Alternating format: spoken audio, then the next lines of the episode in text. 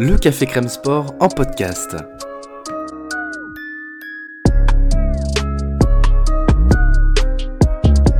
Actualité, analyse, débrief. Le CCS, c'est le média qui vous permet de comprendre le sport.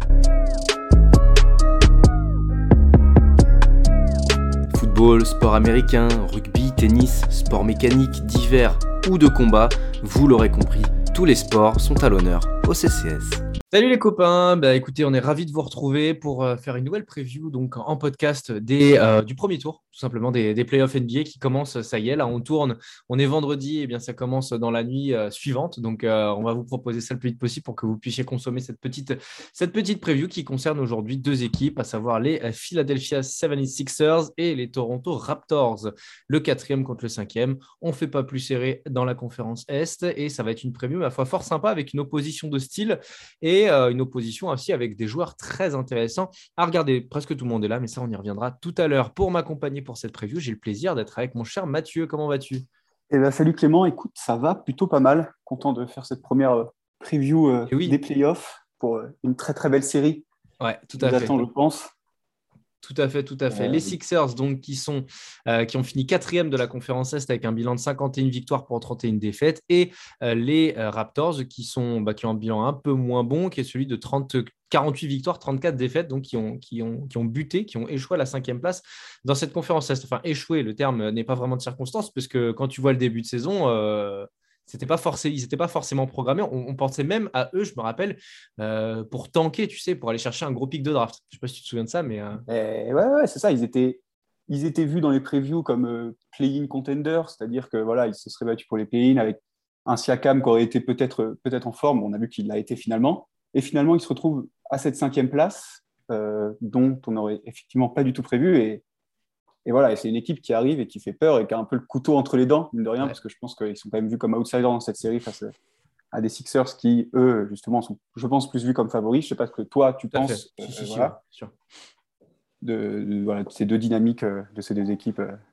Ah bah écoute, moi je suis, très agréablement surpris par, euh, par ces Raptors-là qui, euh, moi je les voyais pas euh, aussi bas que, que, ce que, ce que certains pouvaient dire. Surtout quand tu voyais le début de saison qui était un peu compliqué.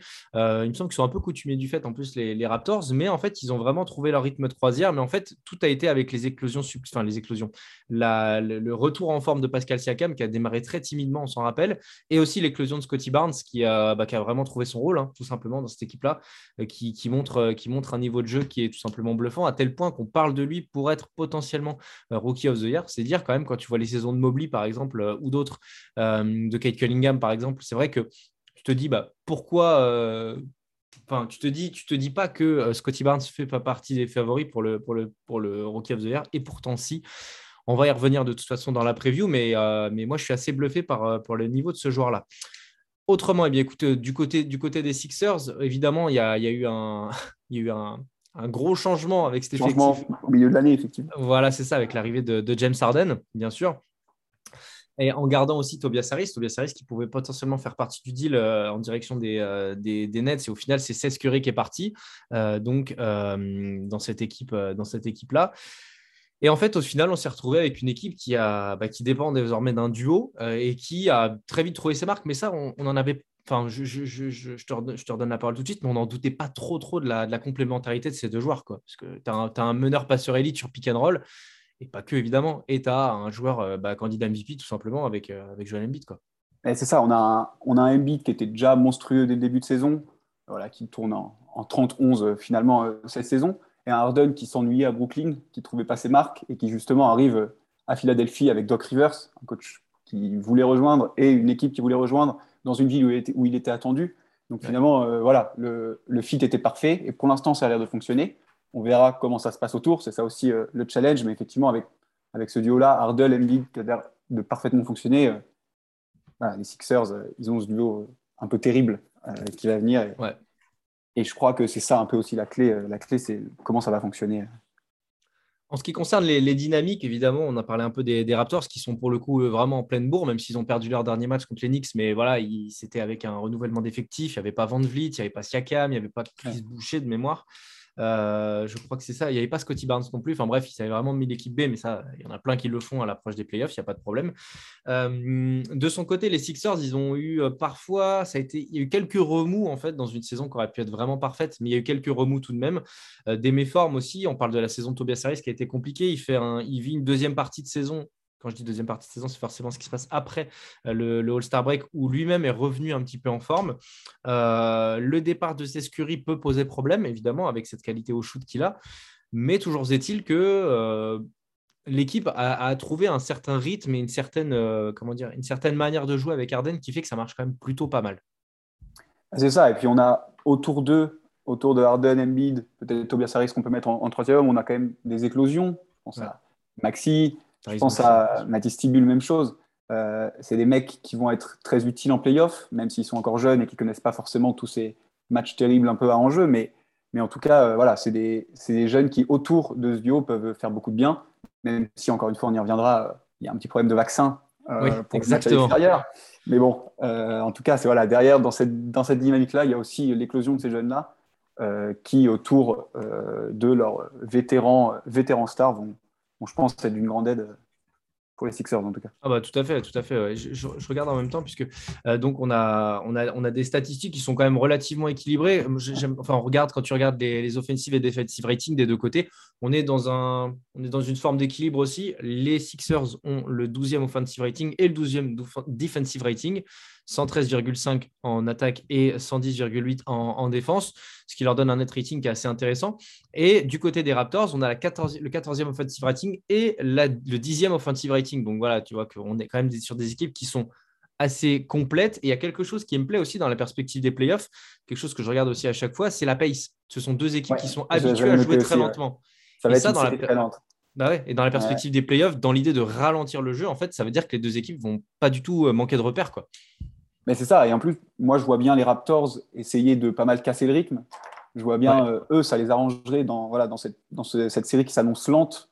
Lorsque Embiid prendra feu, Harden prendra feu, je vois bien des, des, des des Siakam, des Van Vliet, voilà, à l'expérience, venir casser le rythme et euh, encore plus ralentir. Et eux, je pense que voilà, ça, ça, ça va jouer aussi. Je trouve ça très intéressant, cette, cette statistique de la pace crois que c'est ça, c'est 27 et 30, si mes souvenirs sont bons. Euh, attends que je regarde en même temps. Tu as la 25e côté Sixers et tu as la 27e côté. 25-27. Euh, quoi qu'il arrive, euh, je veux dire, Ça va être une série, une série de défense aussi qui va être super intéressante. Ouais, Oji Anunobi, alors justement, ça c'est pareil, ça fait partie des choses que j'ai pas trop réussi à trouver, mais il sera pas forcément de retour non plus. Hein. C'est comme Fred Van Vliet, pour le Enfin, Van Vliet devrait jouer, mais Oji Anunobi, c'est un gros, gros point d'interrogation quand même. Bah, c'est ça, ça, ça, a l'air, ça a l'air de discuter. Et, effectivement, ça peut être deux immenses absences s'ils ne sont pas là. Parce que Gianni sur l'homme, c'est quand même très, très, très, très pénible. Euh, il y a de grandes chances qu'il défende sur Harden. Et ça va être très énervant, encore une fois, pour Harden d'être défendu. Alors que s'il n'est pas là, euh, qui rentre dans le 5, qui, derrière quel banc, quelle rotation, euh, ça pose plein de questions. Même chose pour Van Vliet. voilà, on peut décaler Gary Trent à la main peut-être, mais derrière, ça, enlève et ça baisse beaucoup la rotation euh, des ah, Raptors. il semble que quand même par rapport, bah, rentrons de plein pied dans cette preview, parce que donc il y a eu un match qui s'est joué d'ailleurs il n'y a pas très longtemps entre les deux équipes. Victoire des Raptors, c'est ça, victoire des Raptors 119-114 avec un, un Siakam game en 37-10-12, ce qui est tout simplement énorme. Mais euh, ce que j'ai constaté, enfin ce qu'on constate par les rotations aussi que Nick Nurse en place, c'est que c'est plutôt Scotty Barnes en fait qui défend sur James Harden. Et ça c'est très intéressant aussi puisqu'il a ce profil de défenseur avec des, euh, avec des, euh, comment dire, une, une, structure corporelle si on peut dire très, très bien en place il a, des vrais, il a un vrai ancrage au sol, il a un, déplacement latéral très rapide et il a des très longs segments. Et ça, tu as l'impression que c'est l'école Raptors, en fait, hein, parce que Gianni c'est pareil, Kawhi, c'était pareil. Eh en fait, c'est, il, est dans, il s'inscrit dans cette lignée des excellents défenseurs qui ont le profil type pour gêner James Harden. Donc, euh, attention aussi dans cette match-up parce que Scotty Barnes peut vraiment, vraiment poser problème à Harden, qui pâtit d'un manque d'expérience? Barnes, bien sûr, en playoff, là où Harden a beaucoup plus de, beaucoup plus de bagages, évidemment. Mais toujours est-il que gêner Arden sur du pick and roll, eh ben, ça peut gêner une partie de l'attaque des, des Sixers. Ouais, c'est ça. J'avais noté, tu vois, le 20 mars, Arden, il est à 5 sur 12 au shoot. Donc déjà, le pourcentage n'est pas fou. Et en plus, il n'a pas shooté tant que ça. Euh, parce que, tu le disais, il a, il a vraiment été, été, bloqué. Même chose, Embiid, 6 sur 20 au shoot. Parce que c'est euh, des Raptors, je pense que c'est la même chose, ultra agressif sur l'homme, ultra pénible. Je pense que ça va très vite doubler sur Embiid. Pareil, dès qu'il aura la balle, parce que ça, c'est aussi la grosse question. Mais comment défendre sur Embiid Puisque dans la raquette, personne ne fait plus de 2m6, 2m7 chez les Raptors. Donc, euh, donc je sais à voir comment Nick Nurse euh, va gérer ça, parce que Embiid, je pense, va, va, se réveiller. Il va forcément lâcher son 30 points, son 25 points. Mais voilà, comment trouver cet équilibre entre défendre sur Harden, peut-être doubler sur Embiid et gérer toutes les menaces extérieures qui existent chez les Sixers bah, c'est vrai que, comme tu l'as dit, hein, c'est une défense très agressive, très, euh, très énergivore est celle des, Raptors, qui ne fonctionne pas toujours, parce que sinon il serait complètement élite. Mais, il s'avère qu'en fait, dans cette, cette match-up et euh, dans cette série, les Raptors ont quand même pas mal d'armes pour déranger le, duo, dominant des Sixers. On a d'un côté Precious Achua, Pascal Siakam et Chris Boucher côté, Raptors. Donc en plus de ça, tu mets, du, volume, tu mets de la rotation tu vois, sur, euh, sur des joueurs. Donc par exemple, si tu as un, si as un Precious Achua qui est de mon point de vue, peut-être la meilleure arme des trois pour défendre sur Joel Embiid. Euh, si tu as un problème de faute avec Achua, bah, écoute, tu peux envoyer sur Chris Boucher, qui lui va pâtir d'un manque de densité physique, mais qui en rapidité latérale et en protection de cercle peut faire des choses. Tu peux aussi mettre Pascal Sekam, mais il faut aussi l'économiser pour l'attaque.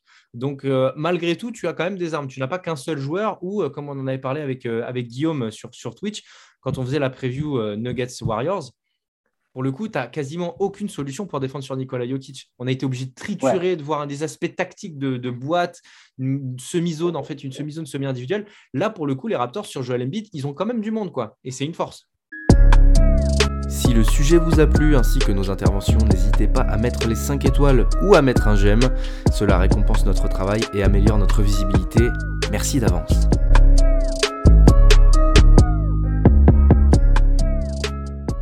Bah oui, c'est ce que, effectivement, c'est ce que tu disais, mais tu vois, j'ai, quand même un petit peu peur que des Precious Achiwa, des Chris Boucher, ce soit un poil soft, même si on a vu qu'ils savaient défendre cette année. Hein, ils savent défendre. Precious Achiwa, quand même, grosse saison et un peu. Enfin, c'est lui qui s'est peut-être le plus révélé cette année euh, chez les Warriors, mais je trouvais ça chez, Warriors, chez les Raptors. avec euh, Scotty Barnes, quand même. avec, avec Scotty, Barnes, quand même, bien sûr. Et Gary Trent aussi. Mais, j'ai trouvé ça super. Enfin, voilà, dans la vibe de Raptors. Voilà, c'est ça. Tous ces joueurs super bien, super bien entourés. Et, mais j'ai quand même peur qu'en playoff, tu vois, playoff Joel Embiid, euh, ce soit un petit peu soft. je pense que ça va être une des clés, hein, la défense sur Joel Embiid. Surtout, si, voilà, surtout si Barnes ou, ou Aniobi s'y revient défense sur, euh, défense sur Harden. Mais, moi, j'ai quand même un petit peu peur, effectivement, que ce soit un peu, encore un petit peu soft. Et tu l'as dit, encore une fois, s'il y a des fautes, OK, on peut peut-être faire rentrer Boucher, on peut peut-être faire défendre Siakam.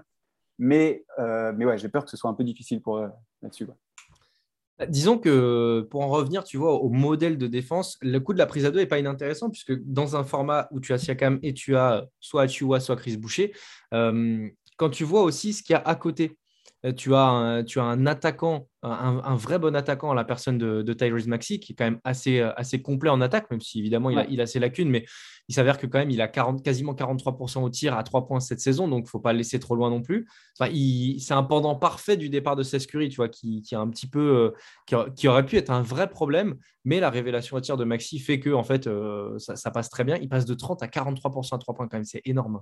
En plus, il prend des responsabilités, etc. Et tu as, aussi Tobias Harris qui, lui, bon, comme on le disait, euh, comme on le disait un petit peu en début de podcast, c'est pas, pas la meilleure saison de sa carrière, mais c'est toujours 37% au tir à 3 points aussi. Donc, c'est quand même, il a quand même des références, bien sûr.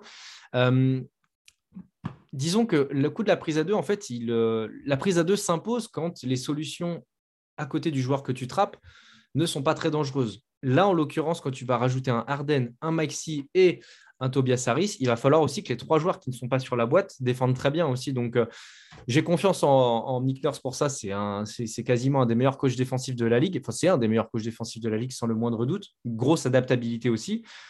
Mais une prise à deux, ça se fait pas n'importe comment. Donc, euh, j'ai peur en fait que j'ai peur que la prise à deux soit une fausse bonne idée. J'en sais rien en fait.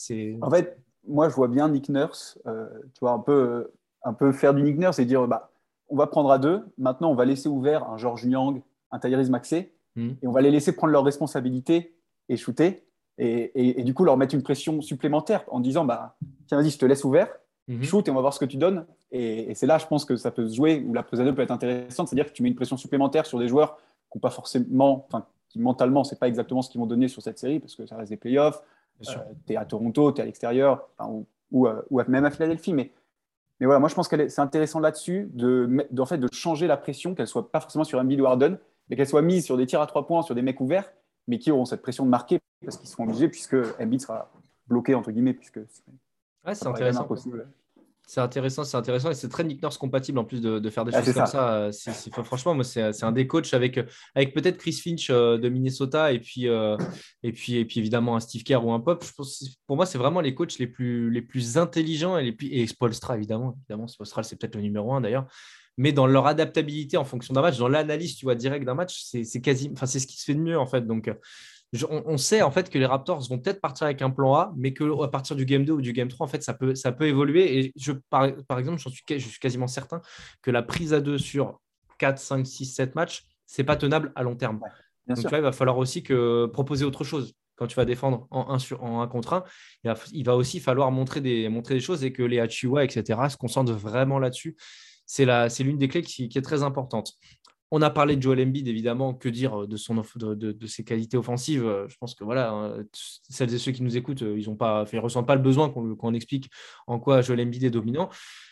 James Harden, euh, ceci dit, en playoff, il a beaucoup d'expérience, mais il n'a pas tant de références que ça non plus. Euh, c'est pas là qu'il est le meilleur, entre guillemets, si on, peut le dire ainsi. Euh, et d'ailleurs, je parle de James Harden, mais je parle aussi de Doc Rivers. Ça fait plusieurs années qu'à partir d'un premier tour, ça te choque quand même sévèrement. Euh, ça, se désolidarise d'un joueur, ça se désolidarise d'un groupe, ça ne propose pas, pour le coup, d'adaptabilité. Euh, attention quand même côté Sixers, parce qu'être favori, c'est bien, mais tu vois, ces deux, ces deux entités-là, ces deux êtres humains-là, euh, moi, me posent question dans ce premier tour.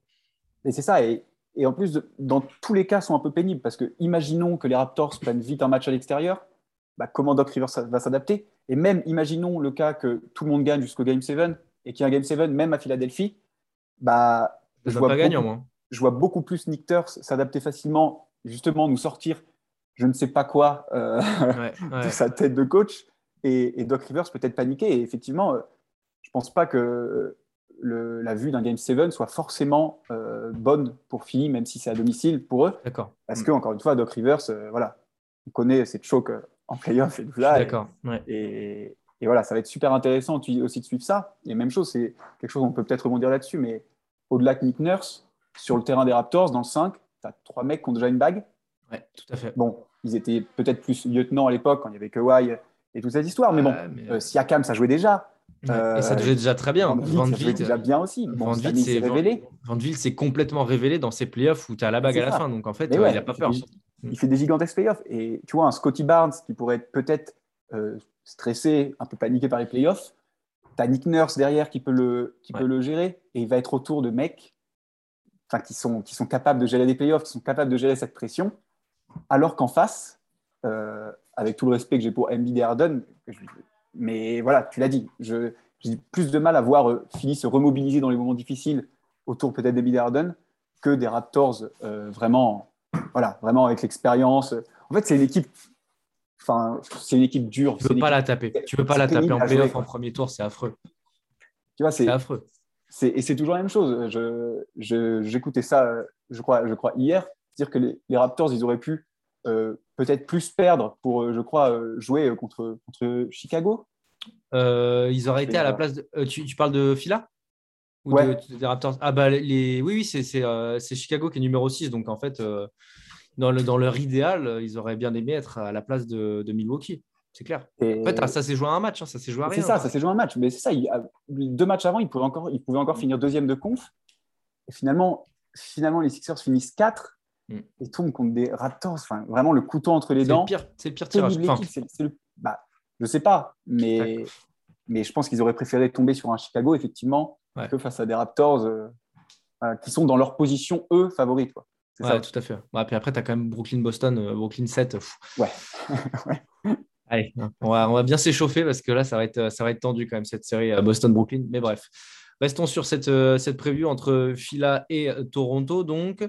et donc, je, vais revenir peut-être à, à, James Harden parce qu'il a les clés, il a les clés de l'attaque. Ça, c'est une certitude. Il va, on le sait pour le coup, c'est peut-être c'est peut-être bien aussi qu'il soit arrivé aux Sixers et qu'il ait eu l'approche qu'il a eue parce que au final il shoot peu, il distribue énormément, il prend moins, tu vois, il a il a pas gardé son rôle de Houston à avoir une quantité astronomique de tirs qui sont pris notamment à trois points avec ses, tirs euh, toujours plus fantasques et, euh, et parfois catastrophiques, hein, euh, voilà. Mais là, quand même, il, a, il, a, il épure son jeu et gagne beaucoup en efficacité. Ses passes décisives, ce sont des vraies passes décisives. Euh, je veux dire, c'est pas une passe en contre-attaque qu'il envoie comme ça. Tu vois, c'est vraiment sur du jeu placé qu'il est très performant. Et ça, dans un format de playoff, en fait, je me dis que si James, en fait, pour rentrer dans le vif du sujet, enfin, pour continuer de rentrer dans le vif du sujet, la clé de cette série, c'est pas Siakam, c'est pas Embiid, c'est James. Pour moi, c'est James Harden. Ah bah oui, parce que lui réussit sa série, il réussit en organisation du jeu, il arrive à faire des transitions efficaces, il arrive à, sur jeu placé, garder son efficacité et sa, dangerosité sur du pick and roll ou sur du pick and pop, parce que ça pop aussi du côté de Joel Embiid. Euh, il arrive aussi à chercher la fameuse troisième solution sur du pick, c'est-à-dire soit j'attaque, soit je donne au pivot, soit je donne à un extérieur. S'il arrive à gérer ces phases de jeu-là et qu'il ne s'enferme pas dans des espèces de je vais chercher des fautes, je fais des, des, tirs, des tirs drop euh, malvenus, etc. Il pourra faire gagner la série, ça peut faire du 4-1 Sixers. Mais ouais, en fait, c'est ça. Et si, si cette année, il est en, il est en 21-7-10, Harden, euh, s'il a ces stats-là dans la série, qui shoot à voilà, 47-48% et qui laisse Embiid briller, comme tu l'as dit, effectivement, j'ai du mal à voir. Enfin, c'est les deux meilleurs joueurs de la série normalement ça reste, James Harden. James Harden, c'est James Harden. je veux dire, MVP quand même. MVP, euh, on connaît. Mm. Ok, il est fantasque. Et c'est là peut-être que peut se trouver la petite euh, faille pour les Raptors, c'est l'énerver, euh, le taquiner pour qu'il se mette à shooter, et il se mette à croquer et qu'il oublie justement que la star de l'équipe c'est Joel Embiid et plus lui quoi. Mm, mm. Et moi je vois bien les Raptors jouer là-dessus. Scotty Barnes il est jeune, mais il est pénible. Et il va être pénible. Il va être pénible parce qu'il a confiance et il va être super pénible sur Harden. Et moi, je pense que c'est là aussi la clé pour les Raptors, c'est d'énerver Harden pour que voilà, le sortir de ces matchs et, qu'il nous refasse du mauvais Harden, du très mauvais Harden. On a beaucoup parlé des Sixers pour l'instant, et tu vois de comment les Raptors doivent s'adapter aux joueurs des, euh, des Sixers. Euh, mais l'inverse euh, est intéressant aussi. On a Fred Van Vliet donc, qui devrait revenir, qui doit revenir en tout cas pour ce Game One. Et c'est une excellente nouvelle, je pèse mes mots, c'est une excellente nouvelle pour Toronto. Van Vliet qui fait une énorme saison et qui, euh, est, un, profil vraiment de, poison pour cette équipe des, Sixers. Euh, il y a quand même pas mal de joueurs qui sont chiants à défendre pour, euh, pour cette équipe des, des Sixers. Siakam, par exemple. Comment on le défend, Pascal Siakam, quand on est les Sixers? Son dernier match contre les Sixers, on l'a dit tout à l'heure en début, là, c'est 37 points, 10 rebonds, 12 passes, 12 passes décisives. Ça veut dire qu'en plus d'avoir beaucoup scoré, d'avoir eu des tirs à haut pourcentage, il a aussi distribué le ballon. Intellect. En fait, c'est ça. Euh, enfin, d'année en année, il, peaufine son jeu. Il peaufine son jeu et, l'augmentation de son QI offensif, euh, c'est quand même assez impressionnant, je trouve. en tout cas, sur, sur cette saison. Et, et c'est ça, comment, comment le défendre? Même encore une fois, si on pense à le prendre à deux ou tout ça, il court trop vite. Euh, il y a toujours derrière euh, les deux gâchettes qui vont, se, qui vont sortir. Et, et mine tu vois, c'est ça. Ce, début de saison, par exemple, des Raptors, qui n'est pas flamboyant. Okay, pas bon. Euh, pas exactement les stades, mais c'est pas bon. Hmm. Mais ça a permis à Van Vliet de encore plus, enfin voilà, de prendre finalement la lumière à ce moment-là et d'être encore meilleur.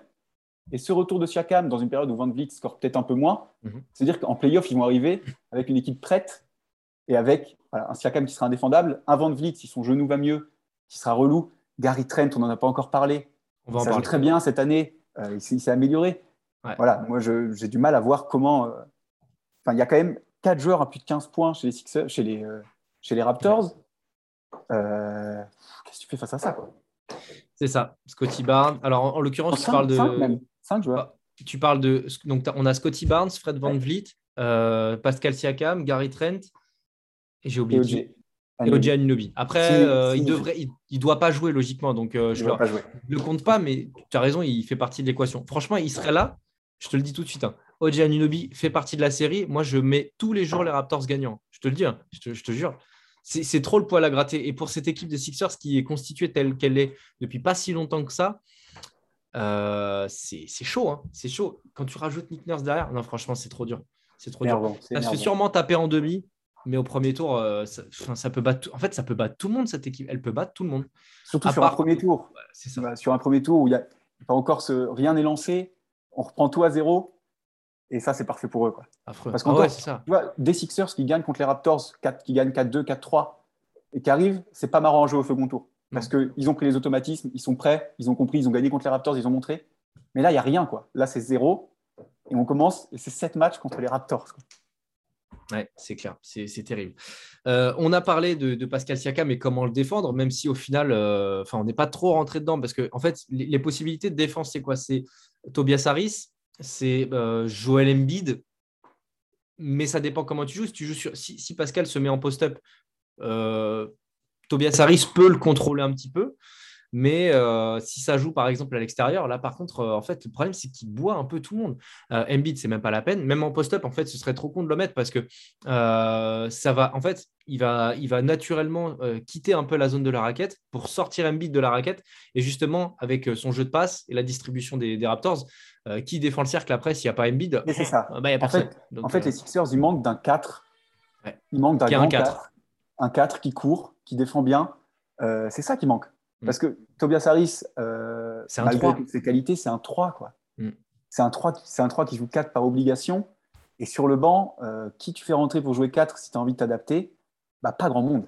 Ah, c'est ça. C'est ça. Les, solutions, je vais, regarder en même temps du coup, mais tu as. Euh, bah, George Young ne devrait pas jouer, hein, il est toujours, toujours blessé. Tu as Matisse Stable, ok, mais ça reste quand même un défenseur extérieur. Euh, Paul Reed. C'est ça, tu vois. André Jordan. il nous a sorti des Paul Reed et d'André Jordan. Euh, ça joue pas, ça joue pas. C'est pas dans une rotation défense. Enfin, je veux bien, mais André Jordan, c'est zéro. Quoi. Mais en plus, je sais pas pourquoi Doc Rivers l'adore. Mais DeAndre Jordan, c'est zéro. Quoi. Tu ne peux, pas, tu peux pas le faire jouer sur une série playoff. Ça fait 10 ans qu'il est zéro. Euh, pas beaucoup. Ça, fait, 10 ans qu'il est zéro. Hein. Depuis qu'il est arrivé, il est zéro de toute façon. Paul Millsap, c'est pareil. Paul Millsap aurait pu, être une, aurait pu être une idée. Mais là, il est pour le coup, tu vois. Dès la saison dernière, on voyait qu'il y avait un déclin. Mais pour le coup, cette saison, il est purement et simplement rincé, le pauvre. Quoi. Il est complètement rincé, Paul Millsap. Donc, tu vois, il aurait pu faire partie des options, mais il y a trois ans plus maintenant. Là, c'est bah, ça, c'est plus le Paul Mislap. C'est ça, il manque. Il manque Les Sixers aimeraient bien avoir ce qu'ont les Raptors, je pense. C'est-à-dire ce truc de profondeur, euh, même si, euh, attention au front de courte euh, des Raptors. C'est ce que ça aussi, je, l'entendais en écoutant quelques, quelques previews avant, avant le podcast. Sur le banc, pas grand monde. Hein. Le front de courte des Raptors? Non, il s'articule autour de trois joueurs qu'on a cités. ça. Ah, tu peux quand même rajouter Ken Birch, quand même, qui peut apporter, il apporte de la densité quand même. Il apporte quelque chose. De Ken Birch, en plus, il n'est pas il est pas dégueulasse ballon en main, tu vois. Il a quand même quelques et lui, il n'a pas peur d'aller au cercle aussi. Il a, il a une protection de cercle quand même, Ken Birch. Là où euh, derrière, derrière Joel Embiid, euh, protection de cercle, tu, tu, mets qui en fait, euh, tu vois? C'est, as quand même quatre joueurs. En plus, Birch, c'est vraiment Toronto compatible à fond. Tu as quand même Chris Boucher, Precious Achua, Pascal Siakam et Birch alors certes, c'est pas Shaq, euh, Hakim, euh, Karim Abdul-Jabbar et, euh, Karl Malone, hein, certes. Mais bon, à un moment donné, il y a un salary cap aussi, tu. Donc, moi, je préfère avoir le front de court des, Enfin, ça dépend parce que tu as quand même le meilleur vente du front de course, il est quand même côté, côté Sixers. Mais dans la densité que, que requièrent les playoffs, bah, je suis désolé, mais je préfère peut-être limite celui des, celui des Raptors, quoi. Donc, c'est compliqué. Pour, pour Philly, ça va être compliqué. Donc, euh, donc voilà, mais en tout cas, voilà, moi on, a posé les bases de ça. Donc pour défendre sur Siakam, ok, tu as une alternance, Tobias Harris, peut-être un peu de Joel Embiid si joue dos, si joue, si joue dos au cercle. Mais sinon, à part Tobias Harris, ça va être compliqué. Matty Stable peut le faire, mais justement, bah, Matty Stable, comme tu le disais un petit peu en. Tu l'as dit sans le dire tout à l'heure, il ne jouera pas les matchs à Toronto. Ben, c'est ça. C'est ça. C'est ça. Il ne jouera pas à Toronto. Donc, Toronto à domicile, Saint-Mathis Stable, j'ai du mal à voir les Sixers prendre un match. Carrément. Et même chose, bah, ça me paraît difficile. T'enlèves un excellent défenseur euh, à ton équipe, tu arrives euh, dans la salle de Toronto, surchauffé. Même chose, c'est les playoffs. Mm. Et, les Raptors, ils adorent ça. Et, encore une fois, les Raptors, s'ils prennent un match à l'extérieur, euh, ou le Game One, ou un autre qui vient, là, ça va devenir terrible. C'est clair que l'absence la, de, de Stable euh, va être, va être euh, peut-être rédhibitoire, on va y venir au prono, hein, mais euh, ça peut être, ça peut être, c'est un, gros caillou dans la chaussure des, des Sixers. En tout cas, ça, c'est une certitude. Gary Trent Jr., on n'en a pas beaucoup parlé, mais c'est, pour moi, c'est le facteur X de cette série côté, côté Raptors, parce que on pense beaucoup au tir quand on pense à Gary Trent Jr., mais il fait partie peut-être des 10 meilleurs défenseurs extérieurs de NBA aussi, il faut pas l'oublier quand même. énorme sur la défense de pique. En fait, il a, il a une défense proactive, il a les mains actives, il est euh, vif, il a un déplacement latéral qui est dingue. Et en plus de ça, il est très intelligent. En plus, quand il est dépassé, il arrive à ne pas faire beaucoup de fautes, etc. Enfin bref, c'est un, défenseur euh, très complet, un défenseur extérieur très très complet, très énergique. Euh, tu vois, par exemple, je regardais, attends, les fautes qu'il a. Non, si je vois pas la. Ah si, il a deux fautes par match pour un mec qui joue 35 minutes. Hein. Deux fautes. Deux fautes, deux fautes. C'est ça, c'est propre. Il est propre. Mais il score. N'importe quoi. Franchement, quand tu vois comment il est mobilisé en défense, c'est n'importe quoi qu'il soit de feu. C'est pour dire, tu vois, quand, mais à quel point. Et tu vois, j'apprends la stat en même temps. C'est qu'en regardant les matchs, ça se voit. Et quand tu vois la stat, tu dis Ah ouais, l'enfoiré, putain, l'enfoiré, quoi, l'enfoiré. Gary Trent, pour moi, je fais voilà, comme je l'ai dit tout à l'heure, c'est le facteur X de cette, de cette, de cette série parce que il peut, lui, pour le coup, peut être défendu. Tyrese Maxi, oui, Matisse Table, notamment, mais Table risque d'être peut-être plutôt sur Van Vliet ou sur, euh, ou sur euh, Siakam. C'est toujours la même équation. C'est toujours la même équation. C'est-à-dire mm. qu'il il leur manque, il leur manque un, un ou deux défenseurs. Pour que... Et en même temps, tu vois, j'ai l'impression que. Il y a Danny Green aussi côté Sixers, quand même, il faut pas l'oublier. Ouais, c'est vrai. On n'en a pas parlé. Mais j'ai l'impression que dans, dans, nos tons depuis le début, on a tendance à, à beaucoup parler Raptors et à beaucoup les montrer et à beaucoup peut-être euh, enlever le prestige que pourraient avoir les Sixers. Mais encore une fois, il ne faut pas oublier qu'ils auraient pu être deuxième de conf. Ouais, bien sûr. Elles jouent quand même au basketball. Euh, si les deux se réveillent, c'est toujours la même chose. Euh, voilà, moi, pour moi, euh, le facteur X, tu l'as dit et je suis plutôt d'accord avec toi, c'est, ça va être James Harden. Mhm. Parce que, parce que tu l'as très bien dit et j'ai pas beaucoup plus à ajouter, mais parce que parce qu'en fait, on sait Joel Embiid. On sait. C'est ça, en fait. On sait, on connaît. James Harden, on ne connaît pas. C'est un peu, ça reste un point d'interrogation. Il est quand même pas arrivé il y a longtemps. Il a joué 21 matchs avec les Sixers. c'est pas gigantesque. Euh, ils se connaissent pas tant que ça encore. Donc, euh, voilà, comment va réagir euh, James Harden face à ça et puis, c'est vrai qu'on tu as, raison, euh, c'est pas du tout par souci de subjectivité, hein, au contraire même, mais c'est parce que juste, moi, j'ai l'impression de voir plus d'armes, en fait, et de et de d'équations euh, non résolues côté, côté, côté Sixers que côté Raptors. Les Raptors peuvent répondre à pas mal de problèmes posés par les Sixers, à part Joel Embiid, et qui peut, j'ai envie de te dire. Hein, voilà. Mais par contre, ouais, du côté Sixers, j'ai un, peu plus de, j'ai un peu plus de mal, même si tu as quand même des joueurs qui vont faire des choses. Hein. Shake Milton peut sortir, peut sortir des performances. Danny Green, il va servir. En plus, il connaît par cœur euh, Nick Nurse et compagnie, donc il peut aider aussi un peu à, il peut essayer aider son, son équipe. Euh, et aussi dans une logique de euh, en playoff, on joue à 8, 9 maximum. Et pour le coup, les, les, les Sixers, ils ont 8, 9 joueurs top niveau, quoi, tu vois, enfin, qui sont très compétents. C'est pas une équipe de 5 joueurs ou de 6 joueurs. Euh, là où les Raptors, va falloir faire des choix parce qu'ils ont un effectif profond, mais il euh, va falloir faire des choix quand même. Là, dans une perspective où tu as Harden, Embiid, Harris, euh, Table, merde, Taris Maxi, Shake Milton, Danny Green, éventuellement bah, Korkmaz, hein, enfin voilà, ça va se jouer entre tous. Mais en fait, c'est des extérieurs, tu vois. Encore une fois, hein, je reviens à ce que je disais tout à l'heure, mais c'est des joueurs extérieurs. Hein. Donc, enfin, c'est chaud, c'est chaud. Moi, je sais pas. Mais c'est bien. Moi, je trouve ça. Enfin, je trouve cette série hyper intéressante parce qu'on le voit dans la preview là. Même nous, on est un peu, on comprend pas. Moi, enfin, je trouve qu'elle est difficile à analyser mm. parce que mm. parce que il y a, y a l'aspect blessure qui peut venir des joueurs qui jouent pas. Il y a cet aspect euh, qui jouera à son top niveau. Mais de toute façon, c'est ça le basket aussi. C'est ça qui va être génial à regarder. C'est que tous les soirs, on va se. Enfin, voilà, les Sixers, ils sont obligés de tous jouer au top niveau en fait. Ouais, c'est ça. Alors que les Raptors, bah, un soir, Siakam peut faire un, un 28 à 37 même un, shoot. même un 12-5-4. Mais un 12-5-4. Même, si derrière, un truc affreux. Ça, il y a, il y a un, un Van Vliet game euh, à 32, là, un mm. peu pénible, 32, euh, 8 passes, 7 mm. rebonds, là, un truc super énervant où ça défend fort et tout. Bah, c'est la même chose. J'ai l'impression qu'il y, y, a une réserve gigantesque chez ces Raptors. Ouais. On passe au prono, Mathieu? T'es chaud? passons, passons, passons au prono. Allez, en, quelques mots, qu'est-ce que tu vois remporter cette série? Alors moi, j'ai pas mal, pas mal réfléchi juste, juste avant et, et je vais dire Raptors. Je me demande s'il n'y a pas, honnêtement, un côté un peu subjectif sur, cette, sur ce prono. Hein. Peut-être. on ne va, pas se mentir, mais en fait, pour moi, si les Raptors prennent un match à l'extérieur. Ils ne perdront pas. L'expérience est là. Euh, Nick Nurse, Nick Nurse est trop fort.